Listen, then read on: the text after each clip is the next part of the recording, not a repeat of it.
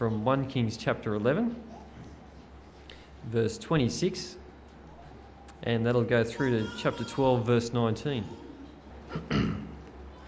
Also, Jeroboam, son of Nebat, rebelled against the king. He was one of Solomon's officials, an Ephraimite from Zeredah, and his mother was a widow named Zeruiah. Here is the account of how he rebelled against the king. Solomon had built the supporting terraces and had filled in the gap in the wall of the city of David his father. Now Jeroboam was a man of standing. When Solomon saw how well the young man did his work, he put him in charge of the whole labour force of the house of Joseph.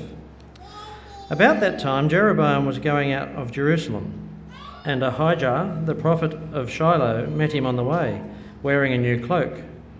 The two of them were alone out in the country, and Ahijah took hold of his new cloak he was wearing and tore it into twelve pieces. Then he said to Jeroboam, Take the ten pieces for yourself, for this is what the Lord, the God of Israel, says See, I am going to tear the kingdom out of Solomon's hands and give you ten tribes. But for the sake of my servant David and the city of Jerusalem, which I have chosen out of all the tribes of Israel, he will have one tribe. I will do this because they have forsaken me and worshipped Ashtoreth, the goddess, goddess of the Sidonians, Chemosh, the god of the Moabites, and Molech, the god of the Ammonites, and have not walked in my ways, nor done what is right in my eyes, nor kept my statutes and laws, as David, Solomon's father, did. But I will take, but I will not take the whole kingdom out of Solomon's hands. I have made him ruler all the days of his life for the sake of David my servant, whom I chose and who observed my commands and statutes. I will take the kingdom from his son's hands and give you ten tribes. I will give one tribe to his son, so that David my servant may always have a city, have a lamp built before me in Jerusalem, the city where I chose to put my name. However, as for you, I will take you, and you will rule over all that your heart desires. You will be king over Israel. If you do whatever I command you, and walk in my ways, and do what is right in my eyes, by keeping my statutes and my commands, as David my servant did, I will be with you. I will build you a dynasty as enduring as the one I built for David, and will give Israel to you. I will humble David's descendants because of this, but not forever. Solomon tried to kill Jeroboam, but Jeroboam fled to Egypt, to Shishak the king, and stayed there until Solomon's death. As for the other events of Solomon's reign, all he did and the wisdom he, dis- he displayed, are they not written in the book of the Annals of Solomon? Solomon reigned in Jerusalem all over Israel for 40 years. Then he rested with his fathers and was buried in the city of David his father. And Rehoboam his son succeeded him as king. Rehoboam went to Shechem, for all the Israelites had gone there to make him king. When Jeroboam, son of Nebat, heard this, he was still in Egypt, where he had fled from King Solomon. He returned from Egypt. So they sent for Jeroboam, and he and the whole assembly of Israel went to Rehoboam and said to him, Your father put a heavy yoke on us, but now lighten the harsh labour and the heavy yoke he put on us, and we will serve you. Rehoboam answered, Go away for three days and then come back to me. So the people went away. Then King Rehoboam consulted the elders who had served his father Solomon during his lifetime. How would you advise me to answer these people? he asked. They replied, If today you will be a servant to these people and serve, serve them and give them a favourable answer, they will always be your servants. But Rehoboam rejected the advice the elders gave him and consulted the young men who had grown up with him and were serving him. He asked them, What is your advice? How should we answer these people who say to me, Lighten the yoke your father put on us? The young men who had grown up with him replied, Tell these people who have said to you, Your father put a heavy yoke on us, but make our yoke lighter, tell them, My little finger is thicker than my father's waist. My father laid on you a heavy yoke, I will make it even heavier. My father scourged you with whips, I will scourge you with scorpions. Three days later, Jeroboam and all the people returned to Rehoboam. As the king had said, Come back to me in three days. The king answered the people harshly, rejecting the advice given by his elders. He followed the advice of the young men and said, My father made your yoke heavy, I will make it even heavier. My father scourged you with whips, I will scourge you with scorpions. So the king did not listen to the people and for this turn of events was, for the, was from the Lord, to fulfill the word the Lord had spoken to Jeroboam, son of Nebat, through Ahijah the, the Shilonite. When all Israel saw that the king refused to listen to them, they answered the king, What share do we have in David? What part of Jesse's son? To your tents, O Israel, look after your own house, O David.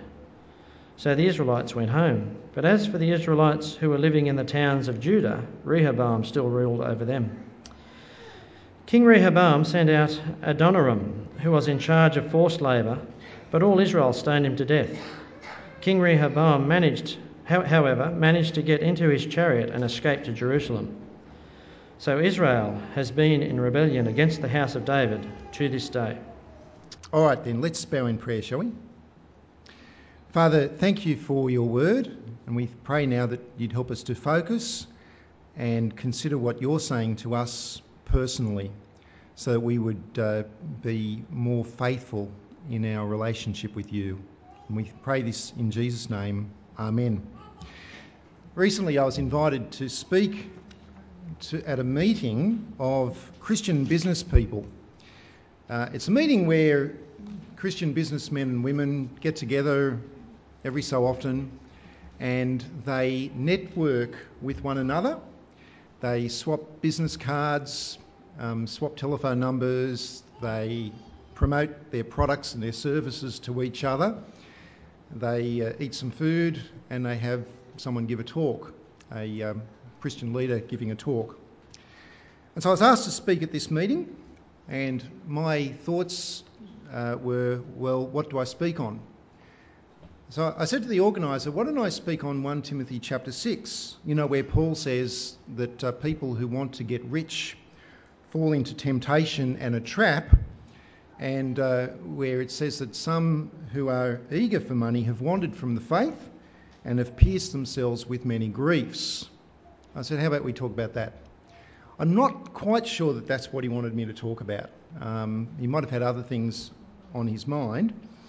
But uh, I think it's something which we all need to think about, isn't it? Now, there's nothing wrong with money. We need money. Money is just a medium of exchange in our society, and we need people who will own businesses and employ other people and so on, and they need to be encouraged to, to do that in a godly way and so on. But we all get tempted, don't we? Uh, the uh, lure of money, the lure of materialism, the lure of uh, the lifestyle that uh, money can offer us is very seductive. And so, no matter who we are, whether we are an employer or an employee, whether we are retired or studying or unemployed or a homemaker or whatever, we all live in this society which is very wealthy, uh, where we have one of the possibly the best uh, lifestyles in the world. And as we see the possibilities of improving our position, we can get caught up in materialism and in lifestyle, uh, even in power. Because when your business expands and you put on more people and you set up new branches, your power uh, increases. Uh, when you climb the ladder at work, get the promotion and so on, your authority and your power increases with that. And it's not impossible for us to end up kind of, in practice at least, forgetting that God has spoken and that we must listen to him and obey him. Now, say it's not impossible for us to forget that because we know that that is exactly what happened to King Solomon. Exactly what happened to him. Do you remember, if you were here with us a few weeks back, maybe four weeks back, uh, we saw that in the Bible, in Deuteronomy chapter 17, that God had spoken a specific word to any future king of Israel. And uh, there were certain uh, things which were commanded of the king of Israel. There were certain things that the king of Israel must never acquire for himself. Do you remember anything about looking at Deuteronomy 17 a few weeks back? No. Don't worry, I'm going to help you out here. Um, Deuteronomy 17, really important. A few things that a king of Israel was not to acquire for himself were anyone remember? Horses, yep, that's right. Anything else? Gold, yeah, lucre, yep. Wives, that's right. Okay. Now, you see, horses, he wasn't to acquire many horses for himself because in the ancient world, horses were a status symbol. You know, the measure of a man was how many horses he had in his stable. Well, we're told in 1 Kings that Solomon acquired 12,000 horses for himself. What about um, gold and silver? Uh, God richly blessed the kingdom of Israel with great wealth, but we're told in 1 Kings that Solomon ended up using it to, you know, to increase the opulence of his own lifestyle. And what about women? Why was it that he wasn't, he wasn't supposed to marry many women? I can think of quite a few reasons actually, but particularly women from other nations. Why was he not to marry women from other nations? Because they would, yeah, they'd lead him away from God, wouldn't, wouldn't, wouldn't they?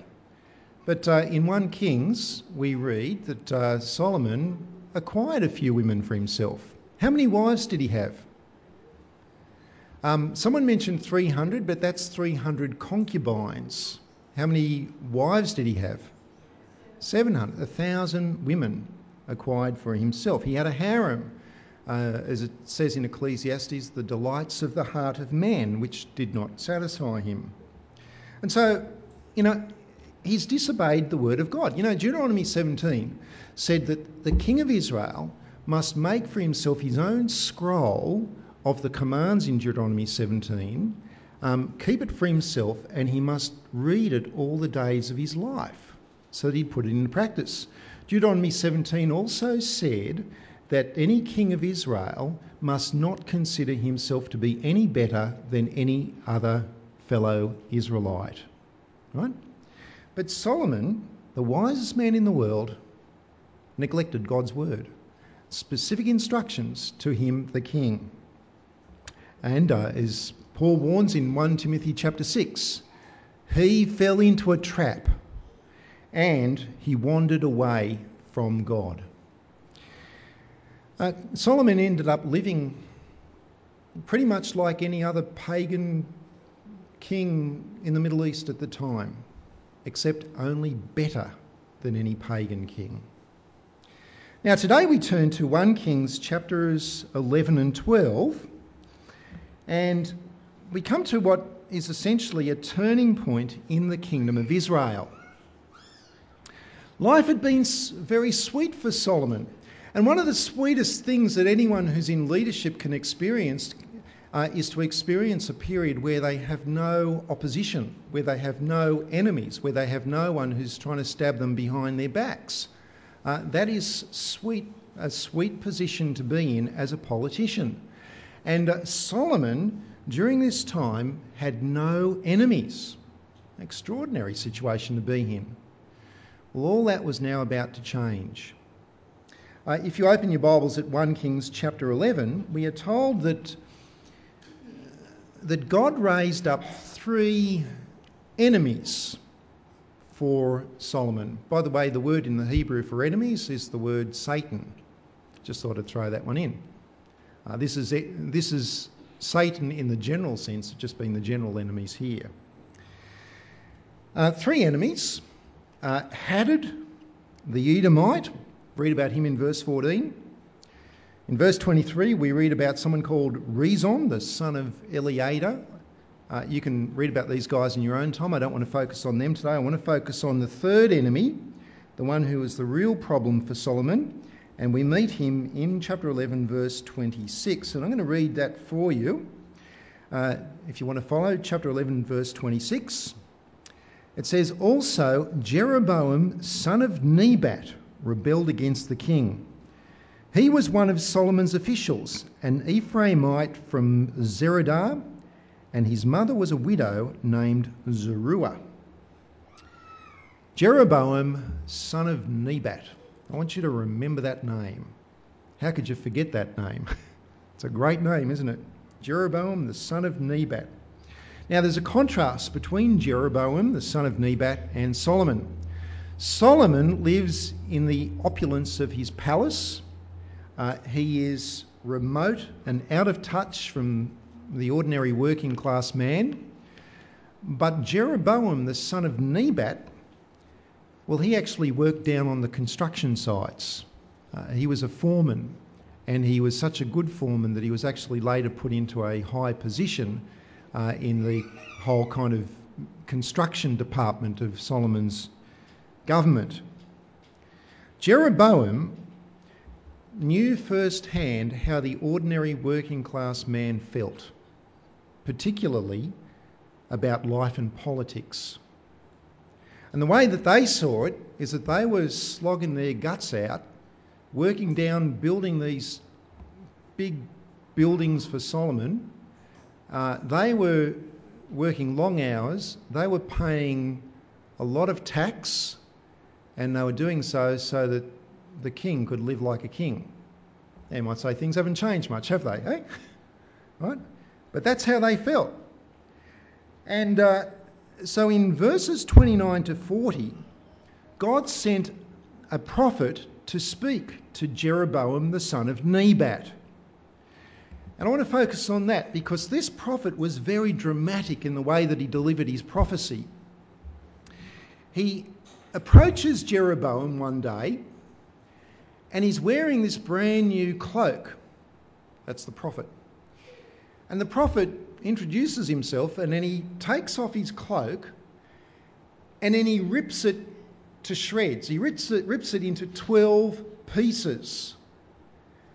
And he says to Jeroboam, the son of Nebat, he says, I want you to pick up from the floor 10 of those pieces of the cloak and have it for yourself.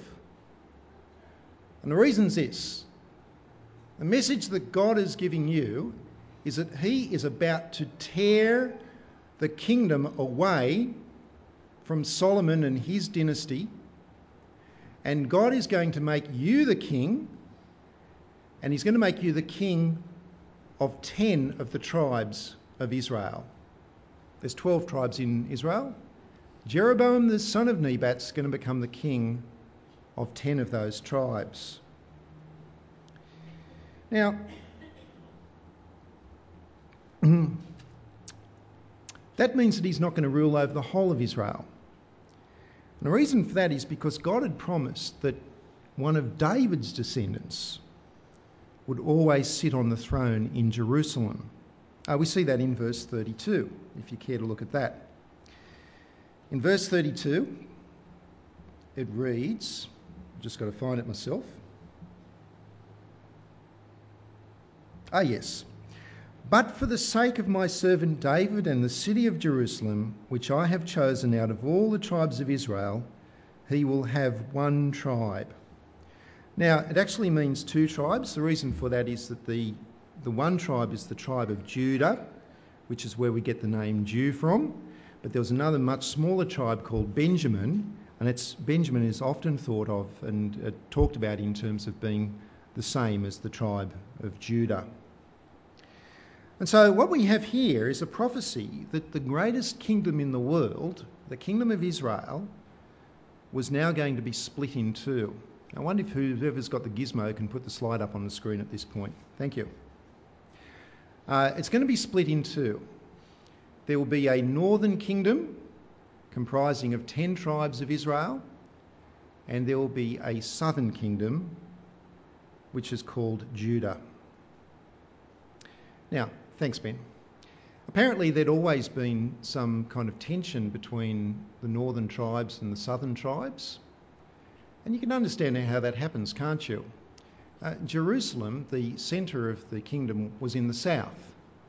And it's often the case that uh, people in any country uh, where they are living a long way away from the capital city can often feel a bit neglected, can't they? And if there's going to be kind of uh, tension or uh, disdain for the politicians, that's where it's going to come from. I, I remember a few, there was a, a few decades ago that people living up around Tamworth and Armidale and Inverell and Glen Innes um, felt a bit that way. Do you remember that? Anyone old enough to remember that? What did they want to form, David? They wanted to form a a new state. They, they were fed up. They thought, you know, we're producing all this agriculture and, uh, you know, Macquarie Street couldn't care less about us. Let's secede from the state of New South Wales. Let's go it alone. Can't say I blame them. And there's still a few people around who'd like to do that, apparently. Okay, so it's not an uncommon thing for people in remote areas to feel a bit neglected by the capital. But what about Israel? How did this split actually happen? Well, uh, in uh, chapter 11, verse 43, uh, we read that Solomon died.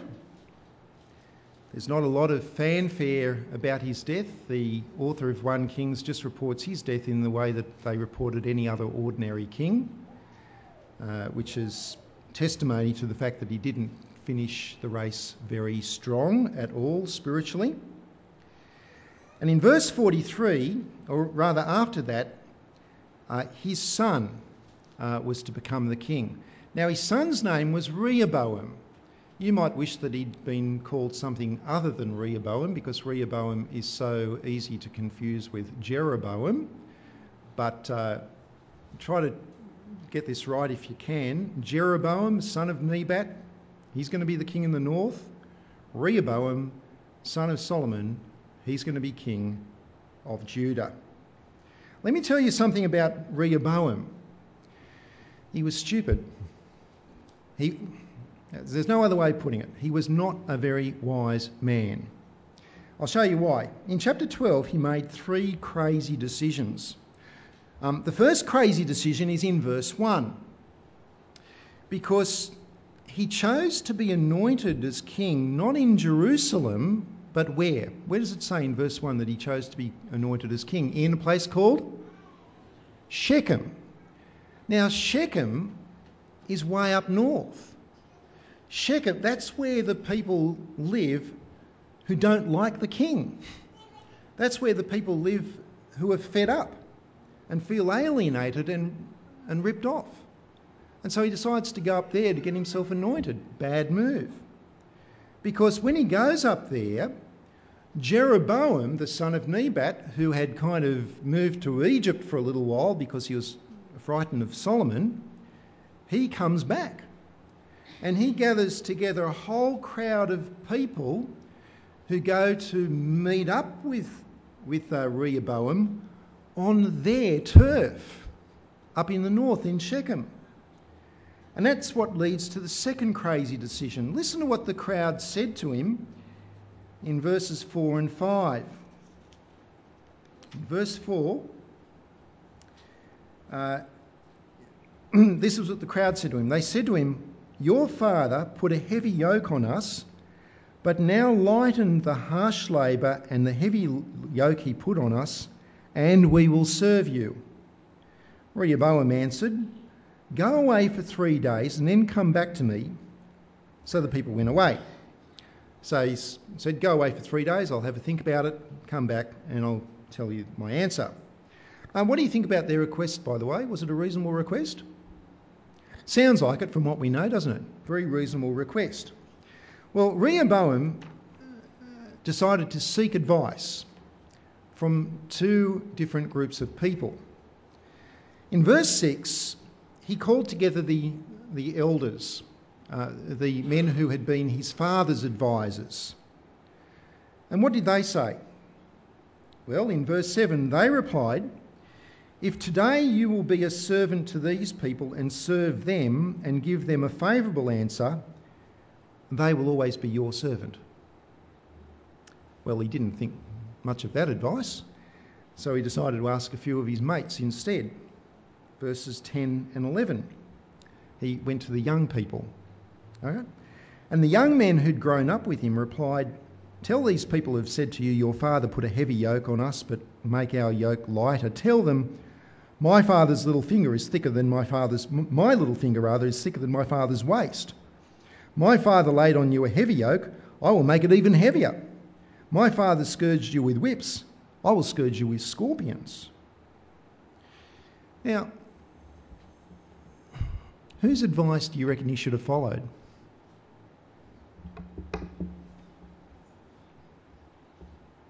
the young men's advice? The older men's advice?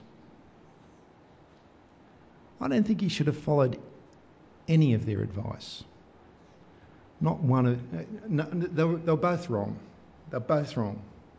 I mean, the advice of the elders sounds better, doesn't it? Uh, but why did they advise him to agree to their request?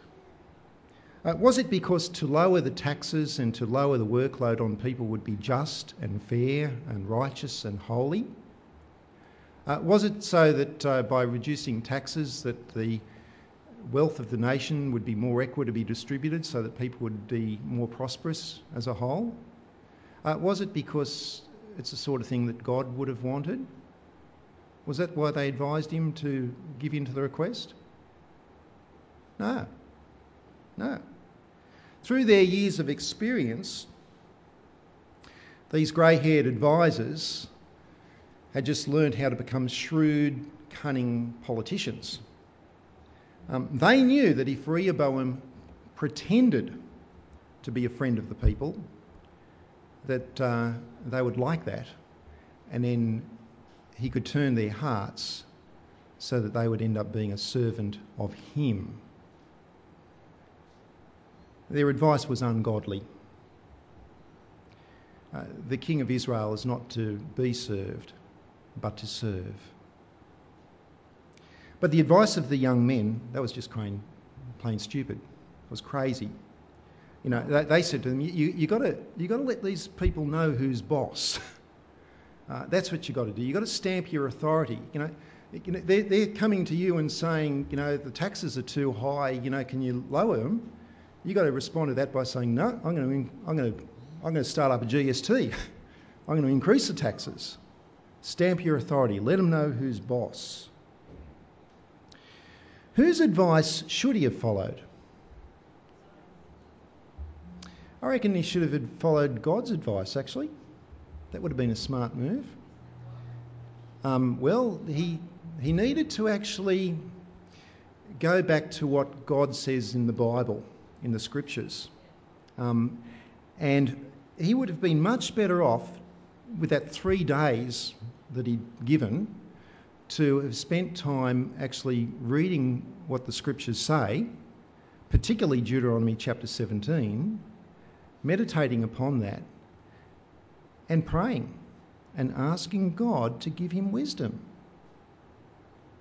Now, it's good to, you know, this is important for us actually in our lives because there's times when we need to make some important decisions and decisions that you just can't make like that.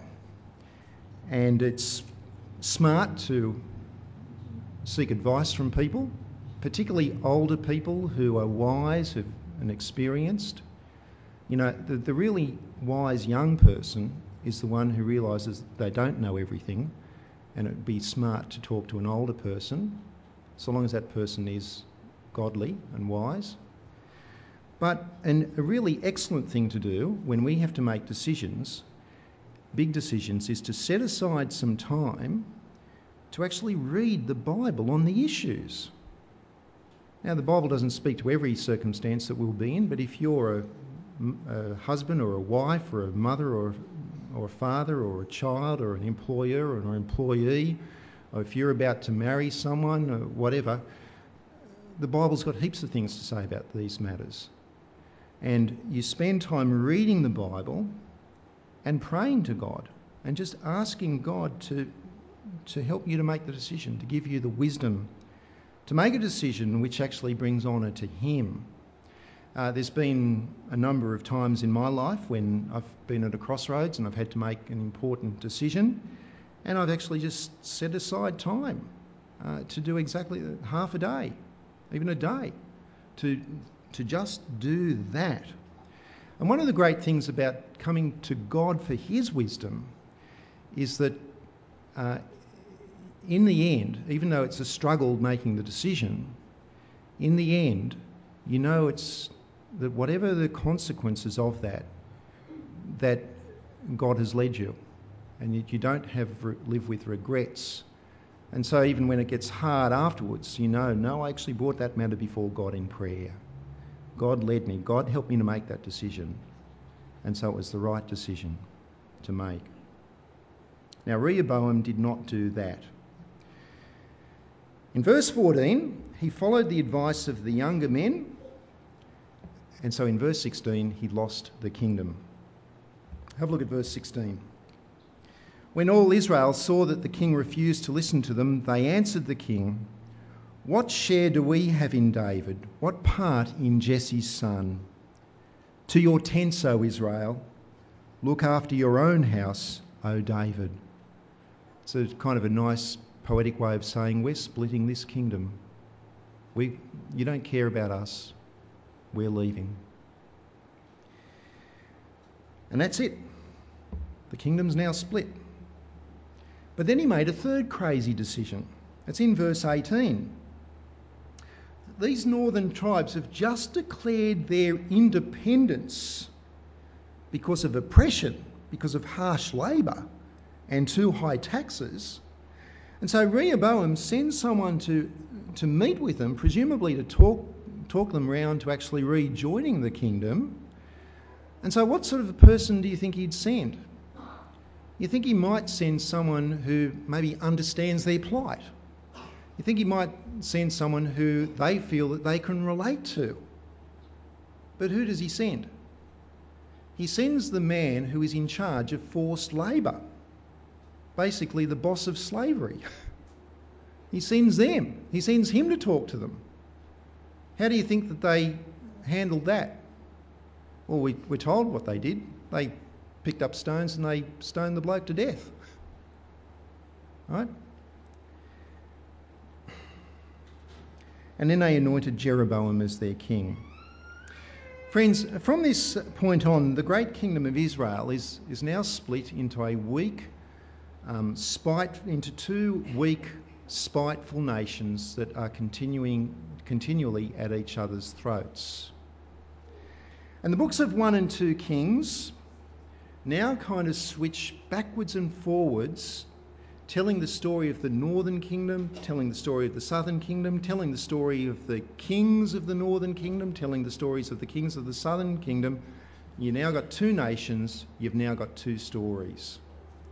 And it's not a pretty picture because over the next few hundred years or so, in the southern kingdom, there were only two kings who were evaluated as being godly men.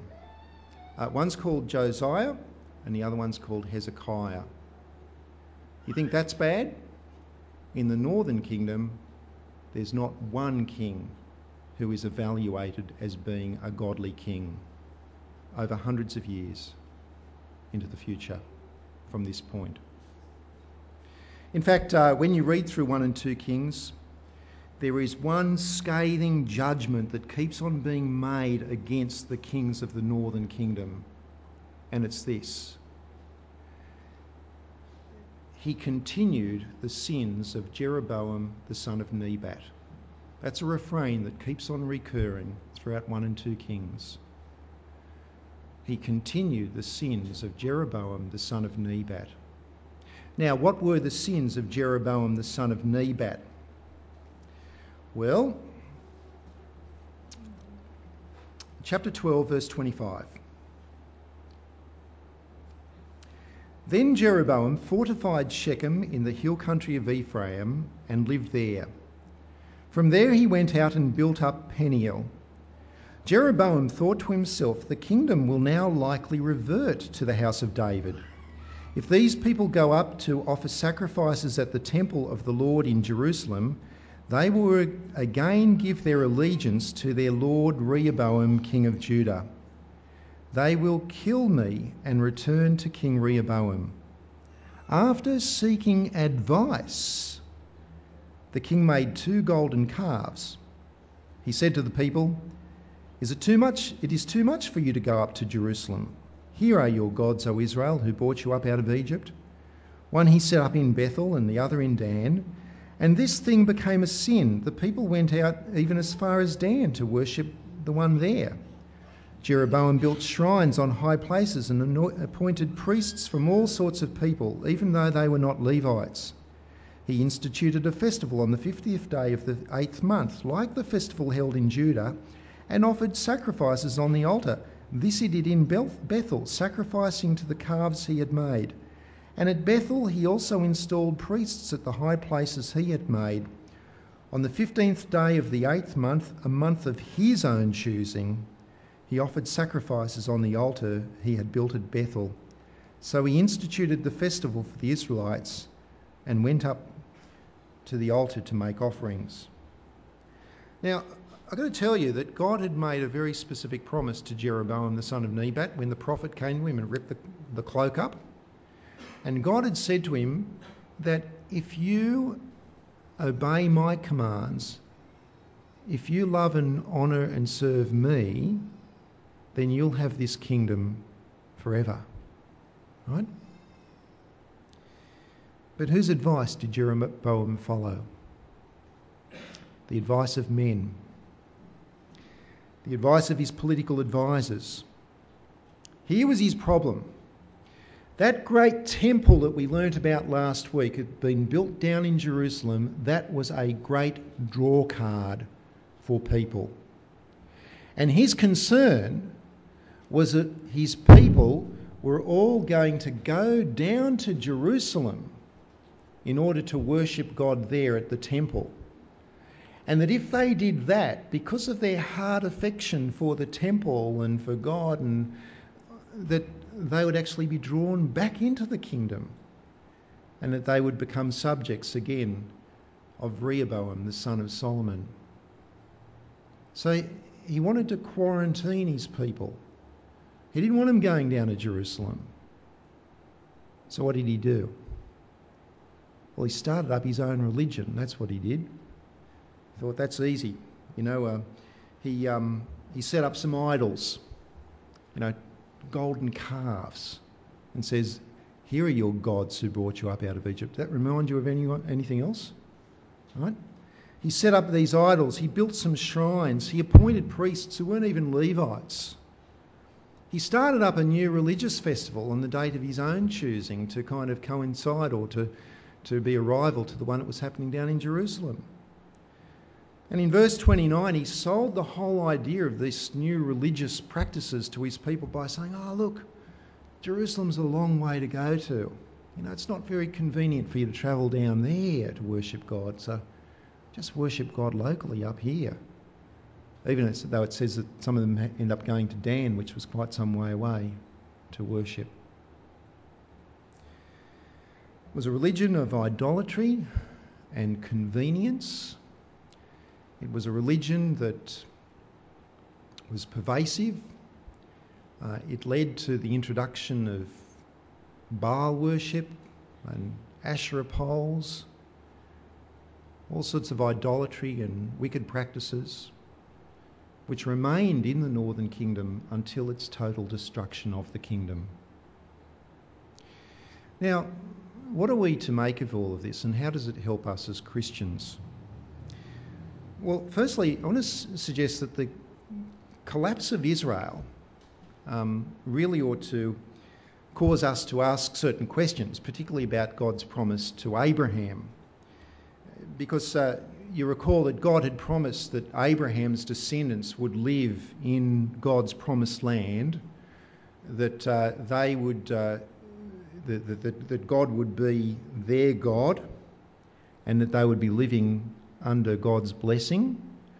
And that really seemed to have been fulfilled in the reign of Solomon, where we saw that they had peace and prosperity, and there was numerous as the sand on the seashore, and every man, you know, living under his fig tree and vine and so on. The promise seemed to have been fulfilled at the time of Solomon, but how long did it last? One measly generation. That was it. But in the midst of the foolishness and the politics in these chapters, God is very much at work. Because uh, in chapter 11, I think it is, verse 15, we see that those events happened in fulfillment of what God had already said was his judgment that was taking place. And we see also that, that a king in the line of David would still sit on the throne in Jerusalem. God had promised David that his kingship, that his dynasty would last forever. And that points us to Jesus, doesn't it? Because as we've seen over the last few weeks, that ultimately God's kingdom is not some weak, uh, war torn Middle Eastern country, that it's a heavenly kingdom. It's a kingdom which you and I can belong to if, if we turn our lives over to our King, Jesus, who's died for us, who's risen again. Have you done that? I hope so. But secondly, today's passage shows us very clearly that when God says something, he means it. God doesn't muck around, he is serious.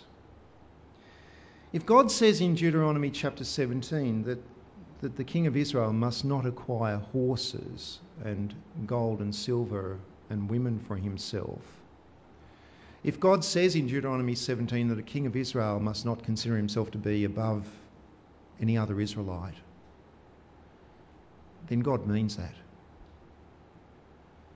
God did not hesitate to, rip the kingdom away from Solomon, who was the most powerful man in the world. In Romans chapter 13, we're told that all leaders, all presidents, all kings, all prime ministers, all governments, all business leaders, that all people in authority hold that position because God allows them to do so. That He is the King of kings and the Lord of lords. Solomon became intoxicated by power and wealth. He allowed it to dominate his life. But, friends, life is not about those things. Life is about trusting God and serving Him, who is the giver of all life. It doesn't matter who you are rich people, poor people, powerful people, weak people. Every one of us is subject to God's rule and authority. And every one of us must take God's word seriously no matter how powerful you are in this life, no matter how many people you rule over, no matter how wealthy you might be, every one of us needs to obey the word of God. Solomon learnt that the hard way. God has been very kind to us in giving us his word so that we might not make the same mistake. Let's pray.